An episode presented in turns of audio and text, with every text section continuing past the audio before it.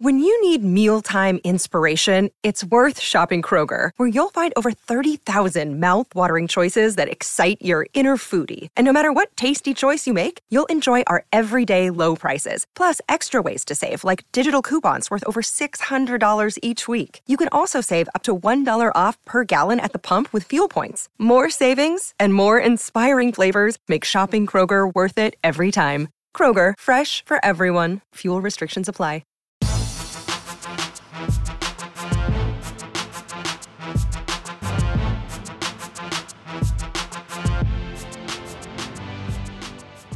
Welcome to the Mini Break, your daily podcast for the biggest storylines, results, and controversies from the tennis world. Today is Tuesday, July 11th. It's not every day that the top seed at a major is knocked out, but folks, that's exactly what we got on Tuesday at Wimbledon as top seed Iga Swiatek knocked out in dramatic three-set fashion by Elina Svitolina, of course. That match is going to be our headline here on today's show. But more broadly, we want to run you through the rest of what was an exciting quarterfinal Tuesday at the 2023 Wimbledon. You had multiple three-set matches on the women's side, not just the Svitolina-Swiatek thriller. You had Vondrousova, Pegula going the distance, with Vondrousova ultimately advancing to her first Wimbledon semifinal. Of course, if those matches weren't enough, I thought we had some pretty exciting men's matches as well, whether it be Jannik Sinner or Novak Djokovic advancing in four sets. Plenty of things for us to discuss on today's show. And if we're going to try and tackle four matches, if we're going to try and set the stage for the remainder of this year's third major, you know I like to have some help along the way. And thankfully joining me to break down all of Tuesday's action for the second consecutive day is a man who maybe you now all understand why I call a co-host of this Mini Break podcast, the editorial producer for all things Tennis.com and Tennis Channel, and our dearest friend. It's David Kane. David, welcome back to the show. It's been a full 24 hours since I've seen you last. What'd you think of the tennis we just saw unfold? Pretty good, right? It was pretty good.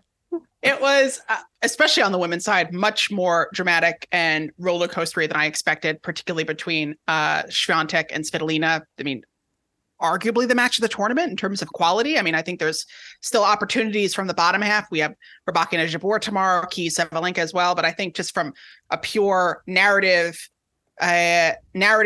technical, tactical index, I think it was really we couldn't have asked for much more. And that's coming off of Svitolina Azarenka, which was similarly theatrical, but obviously bigger stages, bigger stakes, world number one involved. So you have to give kudos to that. And then the way it finished the day with Novak Djokovic outlasting Andrei Rublev, probably an expected result, but maybe a bit more of a circuitous route for him, and maybe raises one or two questions on where he is at this point in the tournament. But overall, really impressed and excited to be at the latter stages of the tournament with some really exciting matches. No, I couldn't agree with you more. It just felt like you didn't have a brain fart from any of the players on court today. Now, we'll get into the Iga Swiatek forehand spraying and the nature of her performance today, the pros, the cons, where she goes from here coming out of this Wimbledon. But I think it's fair to say, I don't think it's a biased or unfair assessment.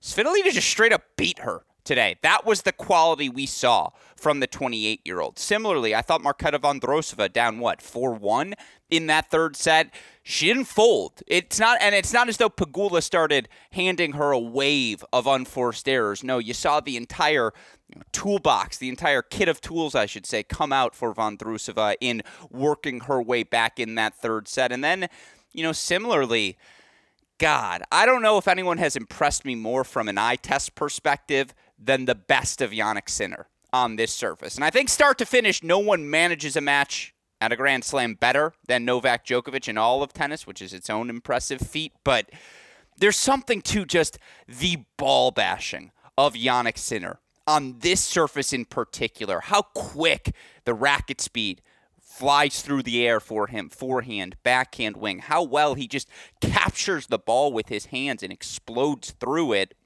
I just feel like all four players played Grand Slam semifinal worthy tennis if that makes sense. And it's not a fluke run for any of these players. You know, Svitolina's beaten 4 Grand Slam champs, or maybe it's Vondrousova who's done that. I forget which one has actually done those things, but Vondrousova's beaten a bunch of seeds on her way to the semifinals. I'll double-check the stats in a second. It just feels like with the first half of the semifinal set, Vondrousova, Svitolina, Sinner, Djokovic, I think 30,000-foot view, DK, what has me so excited is I just really like those matchups. Like, it just feels deserving given what we've seen over the last couple of months. It's impressive on a 360-degree level, I think, because it's we not only got to enjoy the matches that we're getting to be excited for the matches to come as well. It's not just, this was a great match, but, you know, it's the draw somehow shook up or sacrificed. But, I mean, you know, obviously Svitolina did what she did, beating Azarenka and Swiatek back-to-back. Vondrousova made it through, beat everyone's, underdog picks to make it deep to the semis, beat Buzkova, Vekic, Kudermetova, and then to finally beat Pegula, and then obviously what Djokovic and Sinner were able to just set up that rematch of last year, which I think everyone's excited about to see the improvements that Jannik Sinner has made put to the ultimate test. It's going to be an exciting semifinal slate as a result of what was a very entertaining quarterfinal. Yeah, no, I mean, again, up and down the board, a lot of fun matches. And for Vondrousova, that's what it is. It's the third player in the open era, shout out to Optais, to reach the women's singles semifinal after defeating 4 seeded opponents. That's what it was for her. I mean, again, there are countless other stats like that you can turn to. It was Svitolina, the third player in the open era, to defeat 4 former women's singles Grand Slam champions in a single major. She joins Serena, Justine Henin on that list. I don't remember the last time Novak Djokovic lost a match that mattered. Jannik Sinner, again, I think this is his 8th fourth-rounder further at a major in his last 10 majors played. And let's keep in mind, this is a kid who's still 21 years old. A lot of good tennis, a lot of fun results, you're right, not just to recap, but to project towards moving forward. And as always, that's what we like to do here on this podcast. We want to catch you up on everything that's happened over the last 24 hours at Wimbledon. I promised David Kane this show was going to be 30 minutes or less. Already broken that promise, ladies and gentlemen. I can put the X on the or less. I don't care what the final timestamp is. Let it be known. What if is the first number a 3? Is that a win? So I have plus or minus 10 minutes to work with. We got to give you some margin of error. We got to give you some Swiatek spin on that one. Yeah, exactly. It's a 3 and a 5 set match. I get 1 set or 10 minutes to play with here on this podcast. But again, what we want to do is set the scene. Here's everything that happened on Tuesday. Here's what you can look forward to on Wednesday. Of course, the reason we're able to do that day in, day out is because of the support we get from all of you listeners, and of course because of the support we get from our dear friends at Tennis Point. You name it: rackets, clothing, shoes, non-tennis racket sport equipment. They've got it all on their website. You can find it at tennis-point.com. Use our promo code CR15. Not only will you let them know we sent you there, you'll get 15% off all sale items, free 2-day shipping on all orders exceeding $75. Best of all, a free can of Wilson Extra Duty tennis balls. Tennis-point, symbol, not the spelling. Tennis-point.com. The promo code is CR15. All right, DK, let's talk about the biggest result of the day. Anytime a top seed goes down, that captures the attention of the entire, not just tennis world, but dare I say, sporting world as well. And on yesterday's show, you and I discussed why and the mechanics of Elina Svitolina. We discussed the mechanics, of Svitolina's comeback run, and we discussed why we each think it's the biggest story we have right now in all of tennis. Well, if you didn't believe us before, this is the exclamation point. This is the feather in the cap. All of the expressions that signify the significance of a run like this. We didn't even believe us. We picked Iga to win. Yeah, this is very true. And this comes as a great shock to us as well. Well, let the record show we went 3-1 on the day. We both had Vondrousova over Pegula. This is the one we got wrong. And look, for Elina Svitolina to win a 7-5, 6-7, 6-2 match over Swiatek, even on its own in a bubble, just that scoreline, impressive enough. But to be trailing, in my opinion, as thoroughly as she was through those first 30 minutes where it felt like, oh, this is cute and it's a physical match, but Iga is dominating these backhand-to-backhand exchanges. Neither of them are doing much with the second serve. And if this becomes baseline tennis, you just don't pick against Iga Swiatek in a baseline tennis match in the 2020s. That said, for Svitolina to flip that first set, for Svitolina to come out after. I thought Svitolina, I guess here's my synopsis. I thought Swiatek played better in the first set.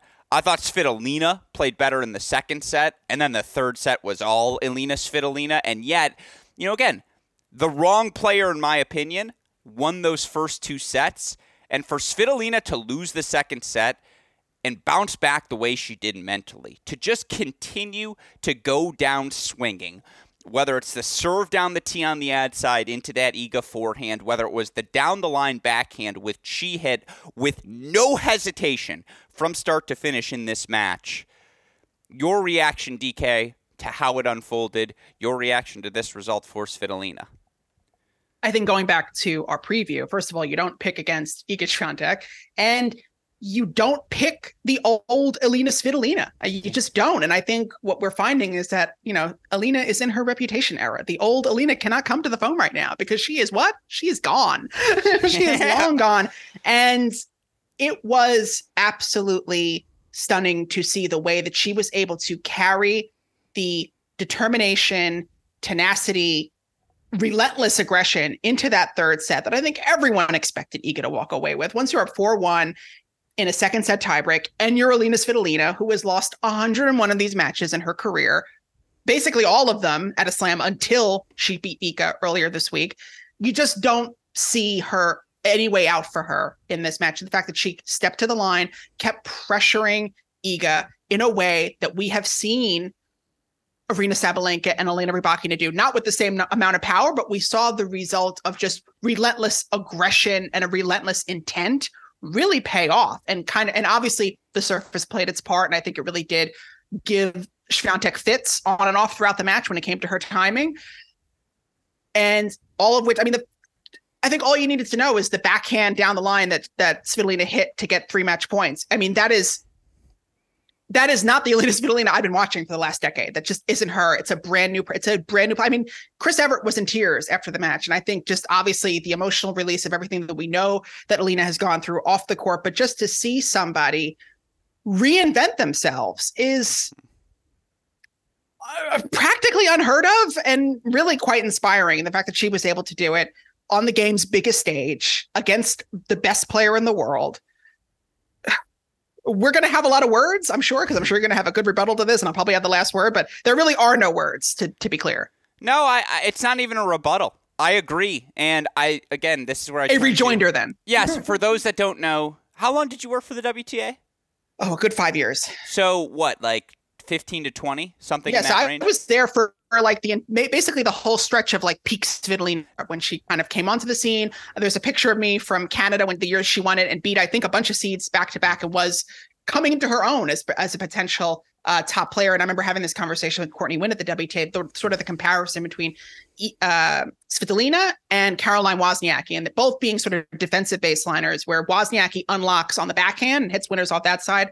Elina unlocks on the forehand, and the forehand was really the revelation in the match against Iga today, just going for broke when she needed to and just kept hitting it, just kept hitting that shot throughout the match. No, you're absolutely right. And you mentioned that stat of, you know, superficially, you didn't quantify it. I'll do it for you. I promise. This is, again, teamwork here. Serve, set up, I'll poach it away. Results in big matches at the slams. Coming into the year, Svitolina, 1-8 in her career against top 10 opponents. For what it's worth, she's 2-1 this season against top 10 opponents at a slams. And maybe you want to say a top 10 player in 2023 isn't the same as a top 10 player in 2018, and maybe that's a debate for a different time, but you're absolutely right. It was the fearlessness with which she played. It was the fact that she was swinging so freely. And look, we're going to do 3 minutes on where Iga goes from here, because let's be abundantly clear. Iga's forehand was an absolute disaster today. And I'm sure she would be the first one to say, I got outplayed. And, you know, for Iga, 37 winners against 41 unforced errors. You know, she won 9 total points on the second serve, 9 of 27 overall on the match, and just, it felt like she was constantly being stretched, constantly just having to reach to that forehand wing and be lucky just to pop that ball back. But again, that's the credit to Svitolina, who continued to push forward whenever the opportunity presented itself, who crush Swiatek with the return of serve, who crushed Swiatek in those forehand-to-forehand exchanges where, you're right, Svitolina was just on top of the ball, capturing it early. It felt like the range of the ball, you know, she could go behind Swiatek and go back to that forehand. She was plenty comfortable opening things up down the line. And then, again, when she got that opportunity, a short backhand, how many times did she take it early on the rise down the line, force Iga to come up with some sort of magnificent on-the-run forehand, which, again, it's just really hard to do on this grass court surface. That's what I just keep coming back to, is I understand Iga had her struggles today, but Svitolina outplayed her. Like, the right player, in my opinion, won this match, DK. And I think that's the biggest thing for Svitolina, who, again, was 4-5 in her first 5 matches of her comeback tour here this year. By the way, you know, 3 of those losses happened at ITF events, not even tour level events. But the moment we hit Strasbourg, title, quarterfinals Roland Garros, semifinals Wimbledon. It's crazy to say this out loud, but you look for her now. I think she's won something like 15 of her last 17 matches, or let's see, 5 + 4. We'll do some quick math. 9 + 5 is 14. 14 of her last 16. Good math, Alex. And Strasbourg was like a wacky draw, as I remember. Yeah. She had like a walkover, a retire. Like, it wasn't like a clean win, but it was something that seemed to really kickstart her momentum. No, it's an eye test thing as well. It's just, this is a silly thing to say, and this would, I suppose, be a case to go watch the match.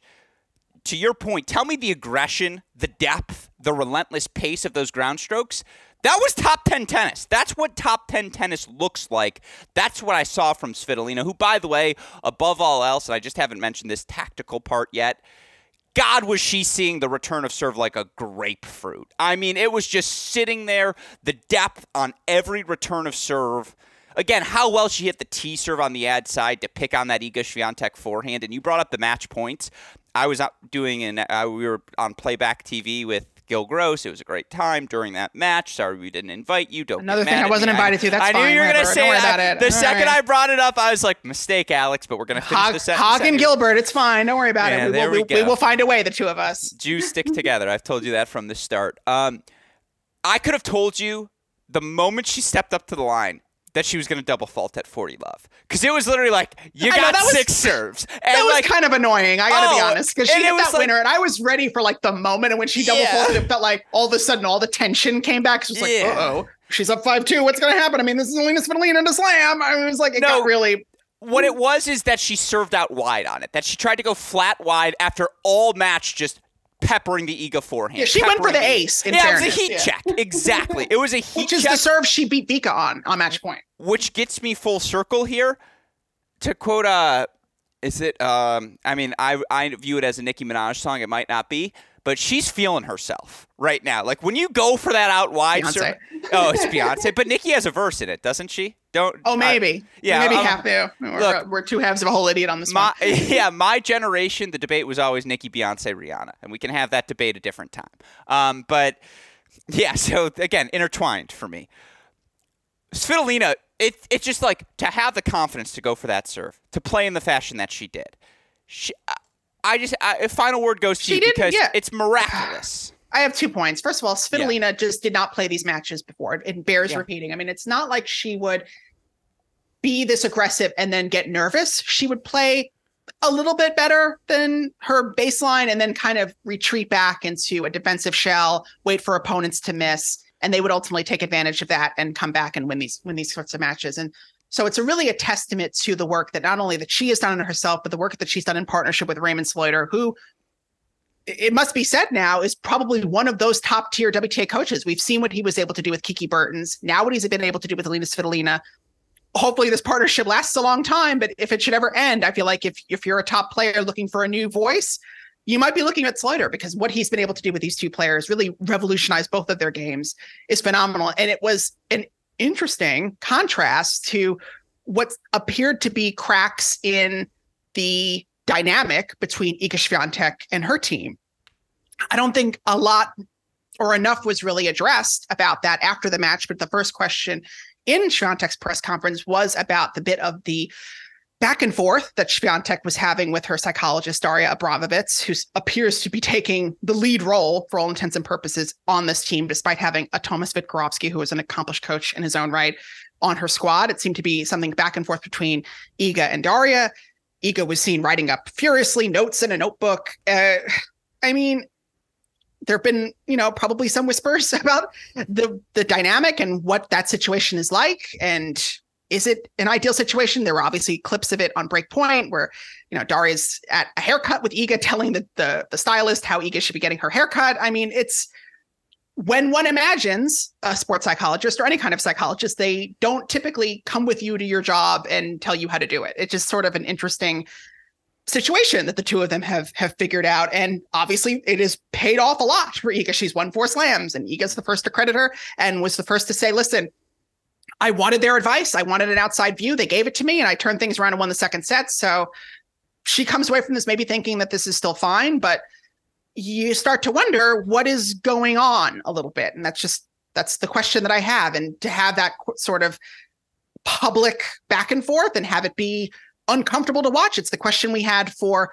Rybakina with Vukov, her coach as well. So we have to ask the question of Iga and Daria, what's going on? And as long as she thinks it's fine and is happy with her dynamic, and I guess who are we to criticize it? But it was a interesting comparison because it didn't seem like that Sluiter and Svitolina were having the same problems, even when there were some dramatics, and twists and turns for Svitolina as well. So it was perhaps something to keep an eye on this summer heading into the US Open, but who knows? I think it's very fair. I would also point to the fact that there was a lot of love on Twitter. And, there's nothing I hate more than when the Twitter universe makes the rounds and everyone's got to be... And to be clear, this is not about Iga. This is not something about Iga at all.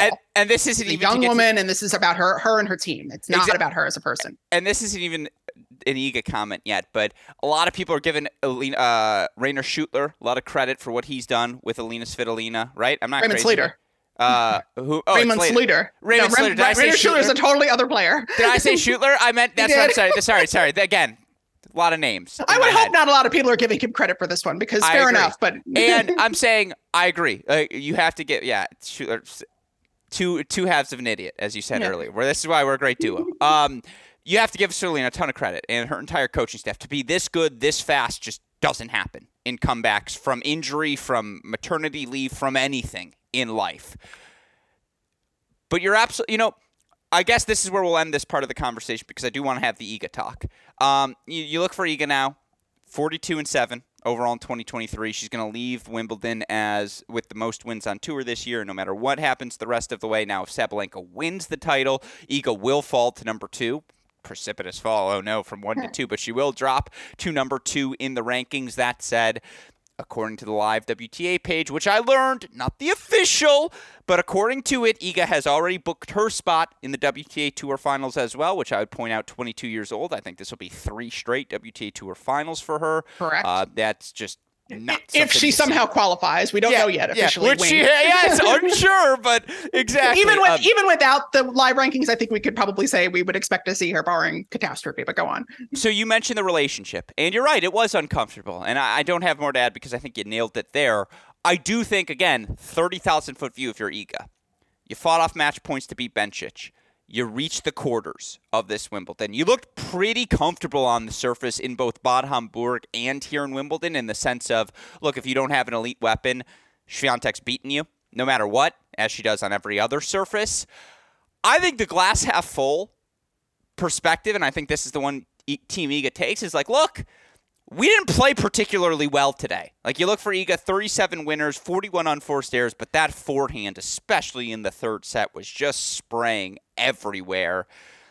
I think if you're Iga, you keep the head held high, right? You won the French Open. You got, say, 10 more matches on the grass courts between Bad Homburg and Wimbledon. You had one bad day at the office and got beaten by Svitolina, who's playing well enough at a top 10 level right now to beat you if you have an off day.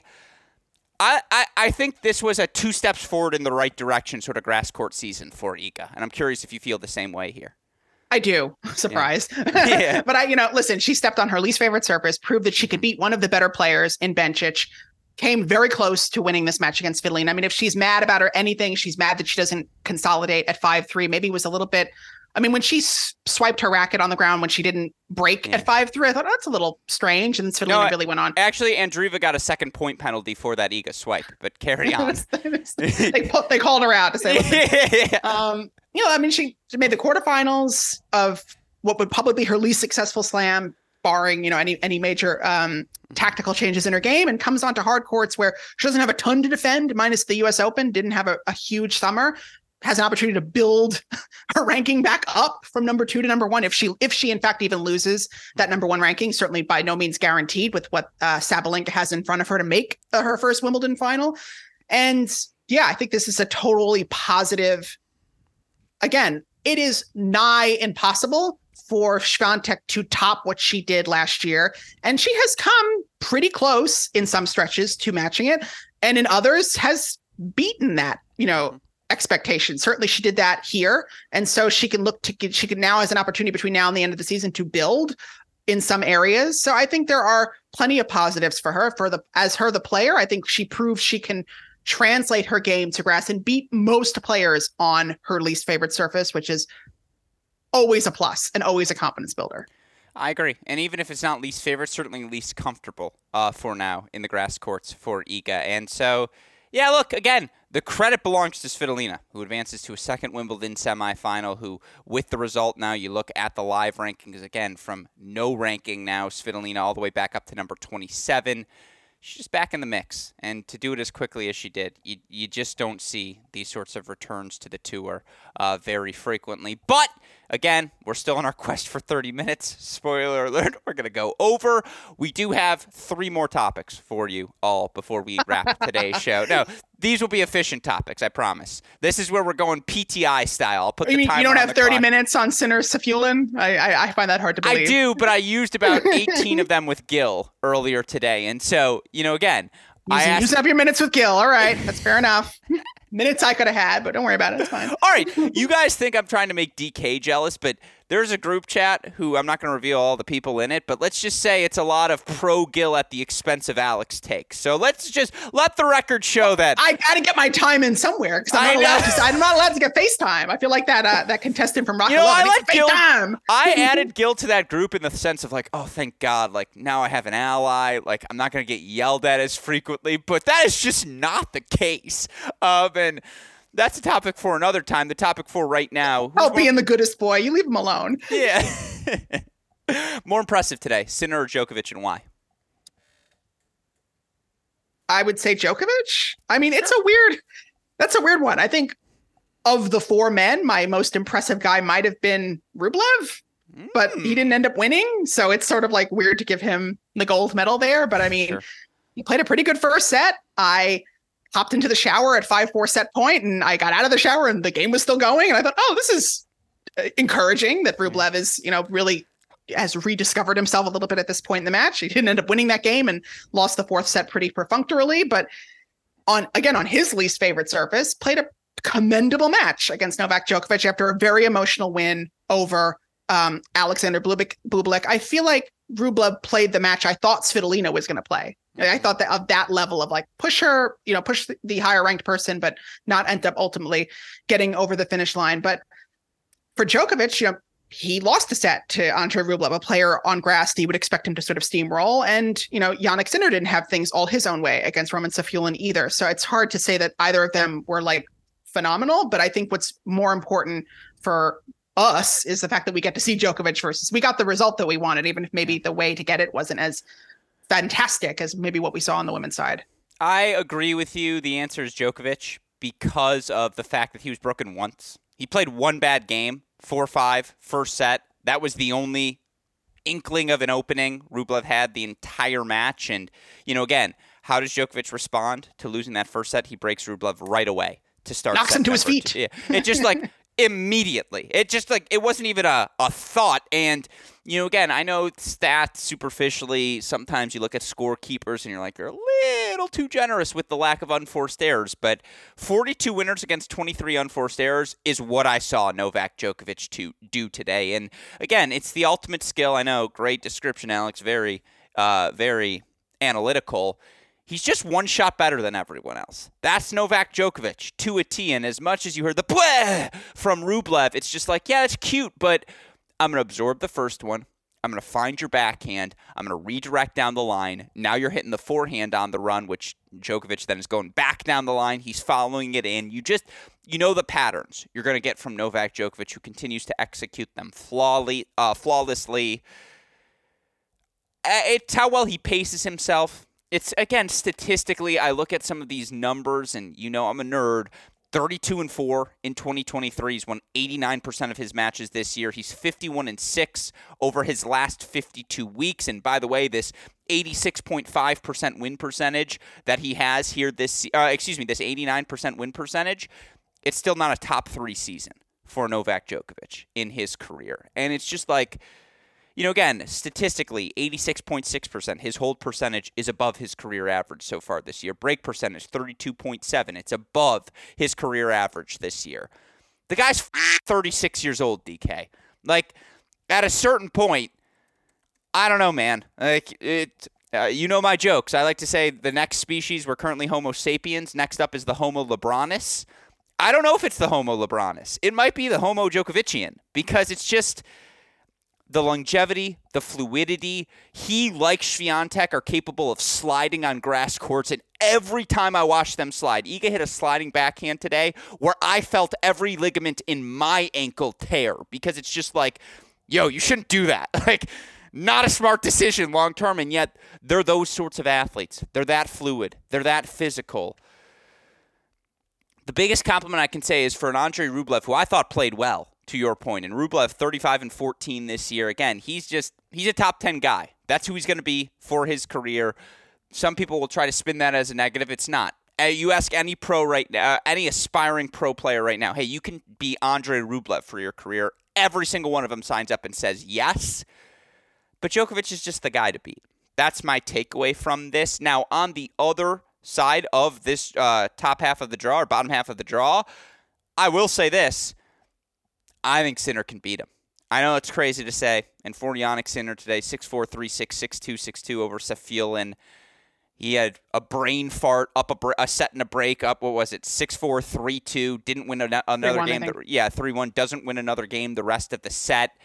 Then 2-2, 2-2s him the rest of the way. It's just, I have never seen someone hit with such relentless pace from the baseline on this surface the way Jannik Sinner does. It's just, it's modern-day Pete Sampras, the way everyone used to talk about Sampras, just again, the aggression, the serve and volley, how on top of you he was on this surface. That's Jannik Sinner. He is suffocating. And I just, like, as well as Safiullin played for that four-game stretch, the match was on Sinner's racket from start to finish. It's another semifinal for the 21-year-old, or maybe a first semifinal at the majors for the 21-year-old. But excuse me, another slam success for him, where he's holding seed and, you know, again, doing his job at age 21. I mean, you look for Jannik Sinner here this season. It's maybe the quietest 37-10 we have in all of tennis, but he's 37-10. He's winning 80% of his matches at 21 years old. DK. I don't know. Am I crazy? Like, the level you see from him. What? Give me the chance. What do you think his chances are against Novak? Well, I mean, let's put it this way. He was 2 sets up on Djokovic last year. Is he a year better than he was last year? Maybe 6 months better. You know, I feel like he's maybe had to make up for some lost time with some of the injuries that he's had this season. So maybe he's not 100% better than he was year over year, but certainly improved enough to make a slam semifinal, which is always commendable. And, you know, if you're Djokovic, yeah, this is the toughest road you could have conceivably gotten to the final, with Rublev and now, you know, Jannik Sinner, and now potentially either an Alcaraz, a Holger Rune. You know, there'll be a tough person waiting for him potentially in the final. So Novak's doing all that he could do, you know, to continue to. It's just up to the field now to meet the challenge, and I think Sinner plays a better version of Rublev's game, and if Rublev was able to push Djokovic in patches, let's see where he is 2 days later in terms of setup, you know, mental state, physical state, you know, some tough matches along the way. Now 4 sets here against Rublev. Is this an opening for Sinner? He's got it. This is a big opportunity for him to really announce himself on the main stage of the sport. I mean, it was sort of ironic or interesting, the fact that they told Sinner he was the youngest semifinalist, and he was like, well, I mean, Carlos is probably going to make the semifinal tomorrow, or even Rune, I think, are both younger than Sinner. So, I mean, he is in many ways in danger of being passed by these younger, similarly, if not more talented guys. But Sinner certainly has a lot of weaponry in his proverbial arsenal. So I think there's certainly no reason why he can't be among the best. I think he's maybe a year stronger.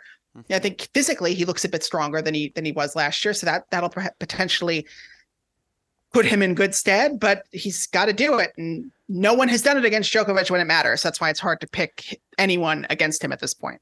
I would completely agree with that. I will also say Jannik Sinner, and it goes back to Vienna 2021. We'll talk about this in the past on this show.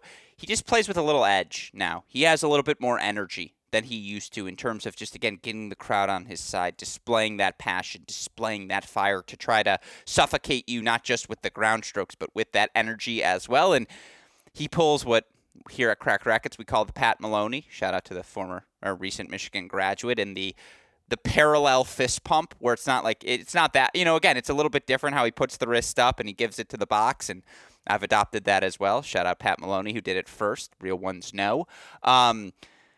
There's just a belief level.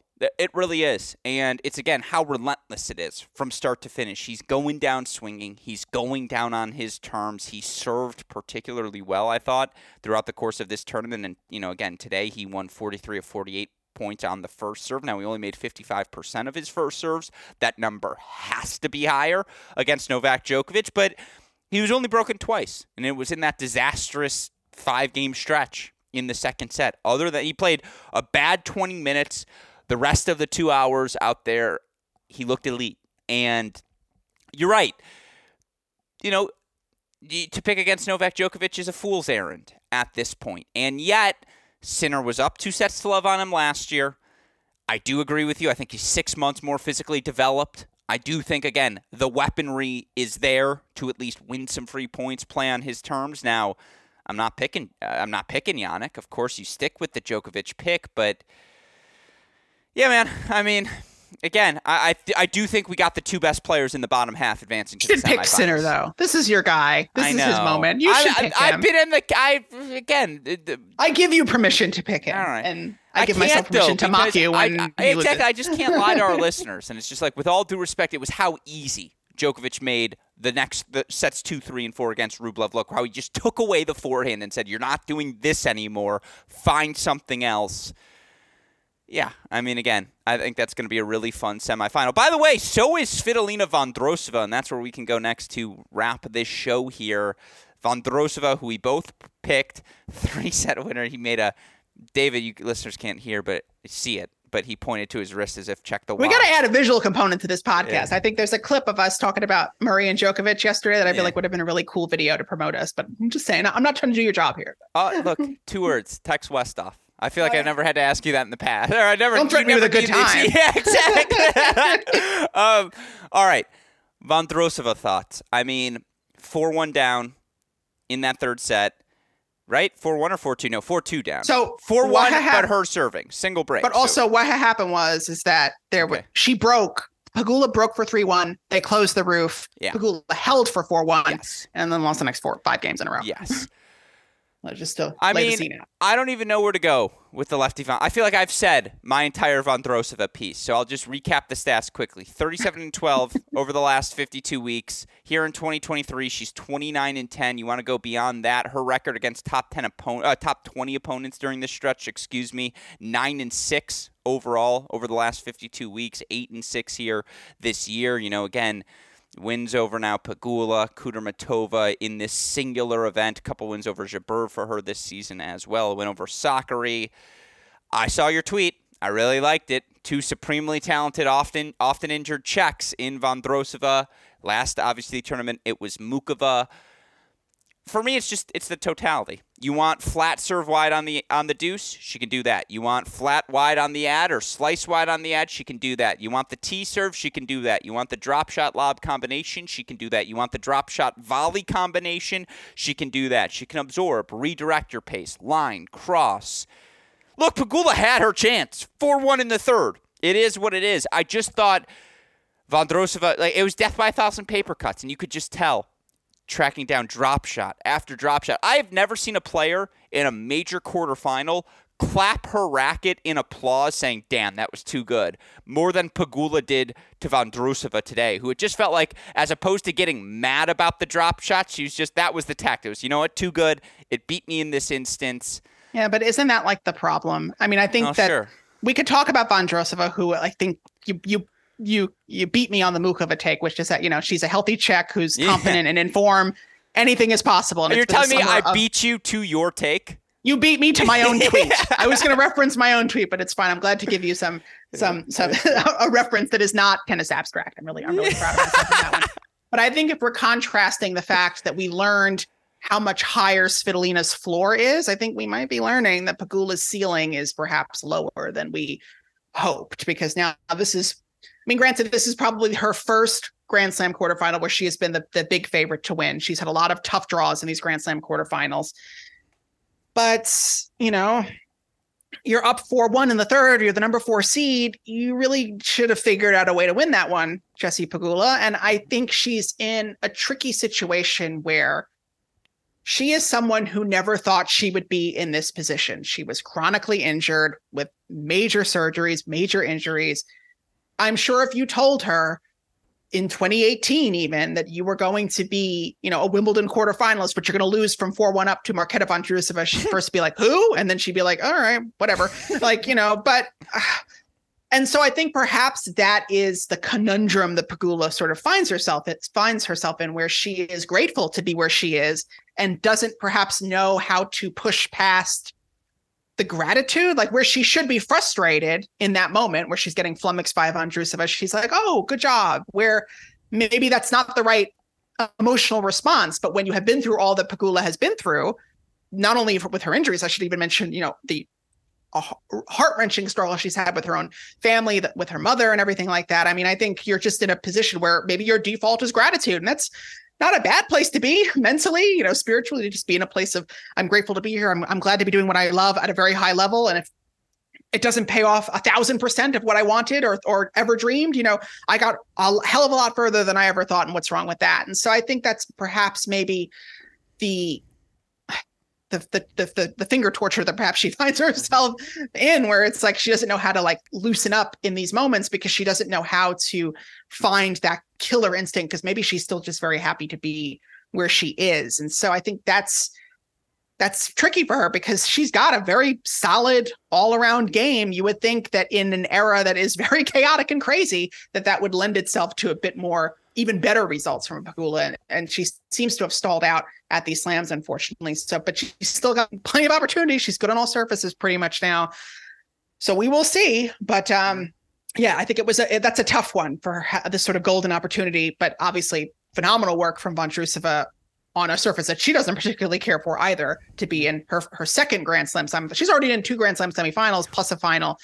Pegula's yet to make a semi. I think that kind of says everything you need to know about sort of the contrast between these two. I've been beating the Vondrousova drum for months, and I am hopeful. Is she not on your team? Is she not on your draft? I think she is. No, there's no way she's not, right? Like, we never did a swap, by the way, because I would love to get Svitolina on my team. Yeah. Fair. I'm just going to have to gaslight you about that one. I'm like, no, I picked her before Wimbledon. Go back. Works for me. 48-minute mark. Spirit. Westhoff will give me the timestamp. Don't worry about it. 116 and 52 overall is Pegula since the start of 2021. That's a 70% win percentage, 69% technically. Against opponents ranked outside the top 50, 54 and 12. She ain't losing to someone who's worse than her. Against opponents ranked outside the top 20, 94 and 21. Again, 82% win percentage. She ain't losing to people who are worse than her. 22 and 31 against the top 20, 12 and 21 against the top 10. I mean, I saw a lot of people say it, given the quarterfinal records. I think it's, 0-6, 0-7 now in quarterfinals at slams. 0-6, yeah. Yeah, and it's Rublev-esque. She's made it at all of them now, yeah. Yeah, Rublev-esque. I don't hate that comparison, like in terms of who they are in the ecosystem of their respective tours. At the same time, that's so weird because Pegula's so chill and Rublev is so not chill.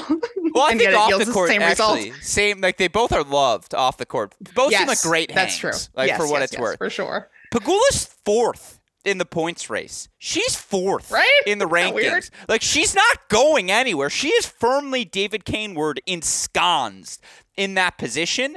And look, you don't celebrate a tight loss. Jessica Pegula would be the first to say, yeah, I should have won that match. Again, 3 total Grand Slam wins prior to the start of 2021. You have to contextualize what she has done over the course of these past 2.5 years. And again, it's making up for sample size in short time. It's like, all right. Also, go ahead. I was going to just add a funny Pegula tidbit. Who was her breakthrough slam win in 2021? It was against Elina Svitolina. Oh, there it is. Old Elina Svitolina, who would lose those matches. And so maybe if new Svitolina was around in 2021, Jessica Pegula might not have happened. We don't know. Absolutely. And so again, it's just like we know the book for Pegula. She's really good at everything. I don't know if she's elite at any one thing. She's maybe her best skill is not having a weakness. That's probably her most elite trait, is that she's not going to give you anything for free. And so which goes far on this tour right now. 100%. Fourth, DK. For like 2.5 years. Like, come on now. So I agree with you completely. With that said, again, Svitolina versus Vondrousova, Djokovic versus Sinner, first half of the semifinals complete. Any thoughts on Wednesday's matches? Any final thoughts before we wrap today's show? I just have one final thought about the Svitolina Vondrousova semifinal, which our fearless leader, Ed McGrogan, brought up in our group Slack earlier. Is that not the best unseeded, but should be seeded semifinal? Like two players who are punching so far above their rank. Because like we were trying to think of like when Justine and Kim came back in 2010, like Kim was already top 20. So like, but with their respective rankings, they are both clearly at least top 20 players, and 100%. Neither of them have a seeding to show for it. And so I think we got to put that in perspective and etch that in stone now for when we're 3 years from now, and we go, that was a weird semifinal between Svitolina and Vondrousova. So we have to say, no, I was there, man. It was something to watch, man. Well, don't worry, we'll be there. And, you know, again, one was with injuries. We'll still be recording this podcast. So God willing. We'll hit the 30-minute mark. This episode. Yeah, exactly.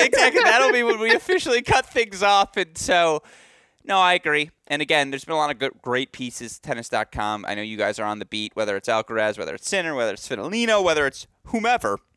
You guys are covering all the action. Any things to plug before we wrap the show? I would just visit our website, visit all our articles, read all our articles. There's a lot of cutesy stuff. As I think I said, we were on the Chris Eubanks train. There was another cute article on Eubanks that came out. We delved into Marketa Vondrousova's many tattoos after she beat Jessie Pegula. Will she get a tattoo to commemorate her Wimbledon win? Potential Wimbledon win? You don't know, but she's already got one that says "No rain, no flowers," and I thought that was sort of emblematic of sort of a little bit of a grass court analog you could draw right there. But yeah, some quirky stuff over Baseline and some interesting stuff over tennis.com. I'll be back on the Sabalenka beat tomorrow when she takes on Madison Keys. So we'll see how that one turns out. Yeah, by the way, I'm in on the tattoos. I love them. All in on the Vondrousova tattoo game. It's just kind of all at once, kind of everything everywhere all at once with the tattoo. Like you go back on her Instagram, her arms are totally clean, and then like her most recent 8 photos all I'm saying is she Marcinkovad pretty fast. Where's the invite?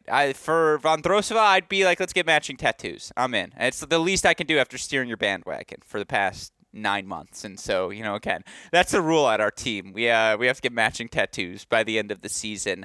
All that Submit your designs at Cracked Racquets on Twitter. All that said, at DK Alex Gruskin, we'll pick your favorite and, and get it live on air. The problem is my mom follows all the social media accounts, and she'll get to this part. She's like, you're going to consider getting a tattoo? Really, Alex? And it's like, no, not really. Relax. But like, from what I learned on The Nanny, you can't get buried in a Jewish cemetery if you have a tattoo, which is why Fran Drescher's character had to get hers removed. But that may or may not be an old wives' tale. I'm not sure. No, it's look at you. Again, you can take the boy out of Long Island. You can't take the Long Island out of the boy. I don't know. I feel like there's got to be a few Jewish people on Long Island, to say the least. Oh, a lot. Yeah, one or two. Everyone thought I was. We're cultural. Like, what is it? Culturally? I would say ethnically Italian, Irish, culturally Jewish. Look, I've said it. A lot of Davids in our community, not a ton of Canes, but it is always a pleasure to have you on this show. And again, a shout out to you. A shout out to our super producer, Daniel Westhoff. What sort of job? Oh, he does a editing job.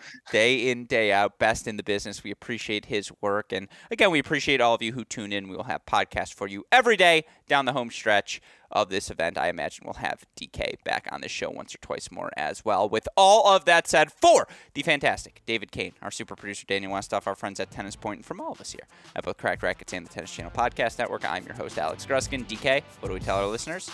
And that's the break. And we will see you all tomorrow. Thank you as always, DK. Dos vidania.